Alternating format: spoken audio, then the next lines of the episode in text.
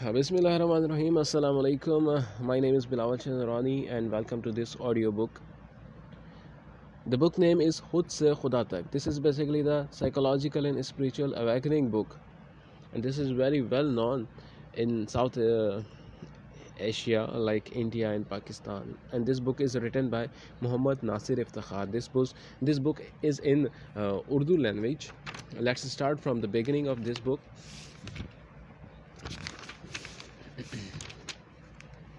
आज का इंसान रोए ज़मीन पर तारीख़ इंसान की सबसे हैरतनाक दौर से गुज़र रहा है। ये टेक्नोलॉजी का दौर है। ज़मीन पर जितनी भी तहजीबें गुजरी हैं, उनमें सबसे ज़्यादा सहूलत, कशाइश और सबसे ज़्यादा तरक्की याफ्ता तहजीब बिला मुबालगा हमारी तहजीब है। लेकिन यह भी एक दर्दनाक हकीकत है कि इस कदर बेपनाह, तरक्की और जदीद तरीन टेक्नोलॉजी से लेस होने के बावजूद असर हाजिर के इंसान से ज़्यादा परेशान, गैर महफूज दबाव का शिकार एंजाइटी की आखिरी हदों को छूती हुई और कोई तहजीब इससे ज़्यादा पहले ज़मीन पर मौजूद नहीं थी।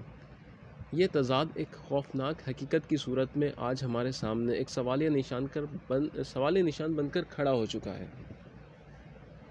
होना तो ये चाहिए था कि इस कदर तेज़ रफ्तार तरक्की के बाद दुनिया अमन का गहवारा बन जाती, जंग एक किस्सा पारी पारीना करार पाती, और हर तरफ़ अमन व आश्ती का दौर दौरा होता। मगर हमने दुनिया को क्या बना दिया? हर तरफ़ मादियत परस्ती दिखाई देती है। गुर्बत, अफलास, रंजो अलम, जंग व जदल, एटमी धमाकों के लरसते खदशात, जुल्म नाइंसाफ़ी का दौर दौरा, सुपर पावर्स का आलमी तसलुत जमाने का ख्वाब, मुसलमानों के जवाल और पस्ती की खौफनाक घाटियाँ रिस्क हराम की कसरत, जना का आम हो जाना। मीडिया का अजहान पर काबू पा लेना, मौसमों में गैर फितरी तब्दीलियाँ, ये सब क्या है? क्या इसका मतलब ये नहीं कि बढ़ती हुई टेक्नोलॉजी इंसान इंसान को पागलपन की तरफ़ लेकर चली जा रही है? ऐसा पागलपन जिसमें मुबतला होकर वो अपनी ही दुनिया को बर्बाद करने के दर पे हो गया है। बिला मुबालगा हर इंसान एक नफसियाती मरीज़ बनकर रह गया है। एक चलती फिरती लाश, जिसका सिर्फ़ एक ही मकसद है मज़ीद तरक्की मज़ीद पैसा कारोबार में इजाफ़ा बड़े बड़े मकान बड़ी बड़ी गाड़ियाँ। क्या ये हमारा ज़िंदगी का मकसद है? क्या हमें इसलिए दुनिया में भेजा गया है? डिप्रेशन टेंशन एग्ज़ाइटी में मुबतला मुब, हर शख्स गिरफ़्तार हो चुका है। लोग नींद की गोलियाँ फाँक कर ज़िंदगी गुजार रहे हैं। कसर तादाद नफसियाती अमराज का शिकार होकर जहनी अमराज के मौलजीन के सामने खड़ी अपनी ज़िंदगी की भीख मांगती दिखाई देती है। हम एक अलमिया बन चुके हैं, जो लोग नफसियाती मरीज़ बन जाते हैं, वो ज़िंदगी की दौड़ से बाहर कर दिए जाते हैं, कॉर्नर कर दिए जाते हैं।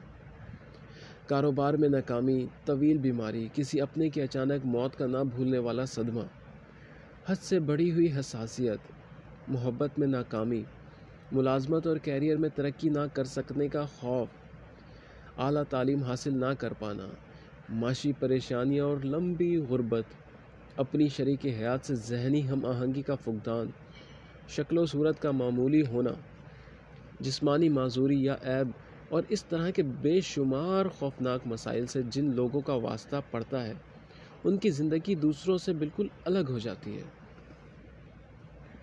ऐसे लोग जब अपने मसले का हल तलाश करने में नाकाम हो जाते हैं तो कुछ नशे की गोलियों और नफसियाती दवाओं में पनाह ढूंढते हैं। और कुछ दाढ़ी रखकर शलवार टखनों से ऊँची करके मस्जिद को जा लपकते हैं। कुछ ऐसे होते हैं जो तसव्वुफ़ को एक महफूज छतरी समझते हुए पीरों, फ़कीरों और बाबाओं के दर पर जाकर खड़े हो जाते हैं। ज़िंदगी जब बहुत बोझल हो जाए तो उसे गुजारने के लिए इंसान को किसी ऐसे फार्मूले, ऐसे मेथड या पनाह की तलाश होती है जिससे उसे ये उम्मीद होती है कि इसकी ज़िंदगी का हर लम्हा बढ़ता हर लम्हा बढ़ता ये बोझलपन दूर हो जाएगा। ये खुश फहमी ये गुमान बहुत सालों कायम रहता है। लेकिन इंसान इस बात से बेखबर होता है कि ये सब आर्जी और वक्ती फ़ायदा है। ये सिर्फ़ टेम्प्रेरी रिलीफ है। नशा या कोई भी एडिक्शन अपनी असल में आर्जी फ़ायदा है। इसी तरह मसाजिद में हमें अक्सरियत ऐसे बारिश लोग नज़र आते हैं जो नमाज़ तो पढ़ते हैं, मगर इनके अमल और रोज़मर्रा ज़िंदगियों पर इसका कोई इम्पैक्ट नज़र नहीं आता। वो नमाज़ कैसी नमाज़ है जो इंसान को इंसान ना बना सके? अगर तवील अरसा नमाज़ पढ़ते रहने के बावजूद दिल में बोझ, कीना, हसद, परेशानी, वसवसे और पैसा कमाने की हद से बढ़ी हुई धुन मौजूद रहे, अगर इंसान नमाज़ पढ़ते रहने के बावजूद दूसरे इंसानों से बेलोस मोहब्बत, यानी अनकंडीशनल लव का जज्बा अपने अंदर मुआजन ना कर पाए। अगर अल्लाह की दोस्ती का मतलब पैदा ना हो तो अपनी नमाज़ पर गौर करना चाहिए। हम क्यों गौर नहीं करते? कामयाबी से इस सवाल का नज़रअंदाज क्यों कर देते हैं? Why we always successful avoid this basic question बहरहाल, नमाज़ हर सूरत में फ़र्ज़ है, लेकिन अगर इस फ़र्ज़ को महज एक रस्म के तौर पर अपनी ज़िंदगी में शामिल कर लिया जाए तो मकाम गौर है कि क्या अल्लाह हमसे सिर्फ़ यही चाहता है? मस्जिदों मस्जिदों से बाहर निकलते ही झूठ बोलना, रियाकारी करना, क्या ये इस बात की निशानदही नहीं कि हम ने बिलाखिर नमाज़ को सिर्फ़ एक नफसियाती पनागाह के तौर पर इस्तेमाल करना शुरू कर दिया है? तसव्वुफ़ के बारे में तसव्वुफ़ के दरबार में दाखिल होने वाले साइलिन को देखें। मुराकबे, चिल्ले, रियाजतें, मिलाद, ये इमामें, ये दस्तारें, हमें किधर को ले जाती हैं? एक ही बात है, शरीयत हो या तसव्वुफ़? अगर रास्ता ठीक नहीं, नीयत ठीक नहीं, अगर हसूल इल्म मरकज़ ख़याल नहीं तो सब खाम ख्याली है। कोई हासिल नहीं। सब रायगानी है। और वो भी उम्र अज़ीज़ की, जिसका एक एक लम्हा कीमती है। इलाज करना चाहिए, मगर ये हकीकत है कि जब दिमाग किसी का ख़राब हो जाए, जब साइकोसिस बिगड़ जाए तो उसे अल्लाह के सिवा और कोई ठीक नहीं कर सकता। ऐसा कभी नहीं होगा कि डिप्रेशन का मरीज़ नफसियाती मॉलेज के पास जाए और एंटी डिप्रेजेंट ले और कुछ अरसे में ठीक हो जाए। ये अजूबा कभी नहीं होगा कि कोई बेख्वाबी का शिकार होकर नींद की गोलियाँ लेना शुरू करे और कुछ अरसे बाद उसकी कुदरती नींद बहाल हो जाए और फिर बतदरीज वो गोली की बगैर सोना शुरू कर दे। ये एंटी डिप्रेजेंट मेडिसन्स और स्लीपिंग पिल्स इंसान को बतदरीज पहले से बदतरीन नफसियाती खलजान में मुबतला करती हैं। ये एक हकीकत है, एक फैक्ट है। ये आर्जी फ़ायदा टेम्प्रेरी रिलीफ, इसी तरह हर वक्त फ़िल्में देखने वाला जब अचानक दाढ़ी रखकर घर से टीवी उठाता है, औरत या नशे के चक्कर में रहने वाला जब पीर से बैत करके ख़ुद को सूफी समझते हुए समा सुनता समा सुनता हाल खेलता है, ये सब आर्जी फ़ायदा होता है, ये फ़रार होता है। कुछ लोग शदीद मेहनत में ख़ुद को गर्क कर लेते हैं वर्कॉलिक हो जाते हैं। दिन रात काम करते रहते हैं। मकसद बड़ा हो इंसानियत की खिदमत, पेश नज़र हो तो ये बहुत बड़ी ताकत है। लेकिन अगर इसका मता नज़र सिर्फ़ अपनी ज़ात है तो ये बहुत ख़तरनाक नफसियाती बीमारी है। आपको अपने इर्द गिर्द ऐसे इंसानों की कसीर तादाद में नज़र आएँगे जो रूटीन में पनाह लेते पनाह लेते हैं नौ से पाँच काम करने वाले लोग।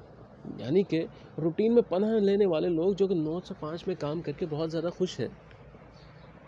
ये लोग गौर फ़िक्र को धुतकार देते हैं। वो सिर्फ़ अपने रूटीन को फॉलो करते हैं। रूटीन बुरी चीज़ नहीं, मगर इसकी पूजा करने वाला, हद से बाहर निकलने वाला, गौर फ़िक्र ना करने वाला कोहलू का बैल कहलाता है। इसी तरह कुछ लोग ऐसे भी नज़र आते हैं जो अल्लाह को पाना चाहते हैं और उसको, और इसकी तलाश में जब वो निकलते हैं तो उन्हें ये गुमान होता है कि मसनद पर बैठा हर शख्स अल्लाह का दोस्त है। जबकि हकीकत ऐसी नहीं है। एक से एक भेड़िया रस्ते में इसका शिकार करने के लिए ताक में बैठा होता है। जितनी तर्ज के इंसानों का ज़िक्र किया गया है, उतने ग्रोह हैं।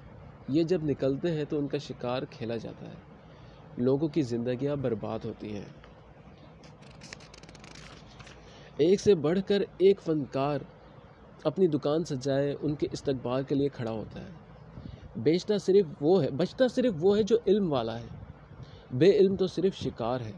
ये बड़े बड़े मजहबी इज्तम अजीम शान उर्स, आलमाना जज्बाती तकारीर, फेसबुक और यूट्यूब पर जज्बात से रुंधी हुई आवाज़ों में रोला देने वाले बयान मकसद, इख्तलाफ बर इख्तलाफ हरगिज़ नहीं, ये सब अच्छी बातें हैं। लेकिन सवाल ये है कि आपको आज तक इससे हासिल क्या हुआ? अपनी आज तक की ज़िंदगी पर एक तायराना नज़र डालें। अगर नीयत इस्तवार ना हो तो क्या ये महज रूहानी तफरी, यानी स्पिरिचुअल इंटरटेनमेंट नहीं है? क्या इसकी हैसियत महज आँसू गैस किसी नहीं है? थोड़ी देर के लिए आँख, आँखों में आँसू और फिर वही वैरान, वही वैरानी, वही डगर, वही रास्ता और वही हरकत सवाल ये पैदा होता है कि अगर सब रायगा है तो फिर ठीक क्या है? हल क्या है? आखिर डिप्रेशन टेंशन और एग्जाइटी से निजात कैसे मुमकिन है? और फिर सारे सवालों का एक सवाल ये कि अल्लाह को कैसे पाया जा सकता है? अल्लाह की तलाश कैसे मुमकिन है? इस किताब को लिखने का मकसद ये है कि हम इन सवालों का जवाब हासिल कर सकें। I have completed the page number seventeen और इसके बाद नेक्स्ट पॉडकास्ट में मैं शुरू करूँगा पेज नंबर एटीन में। एटीन से जो कि बहुत ही इंटरेस्टिंग टॉपिक आगे होता जा रहा है।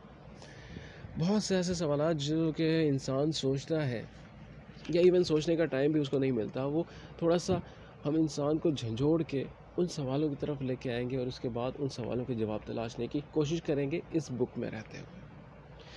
thank you very much.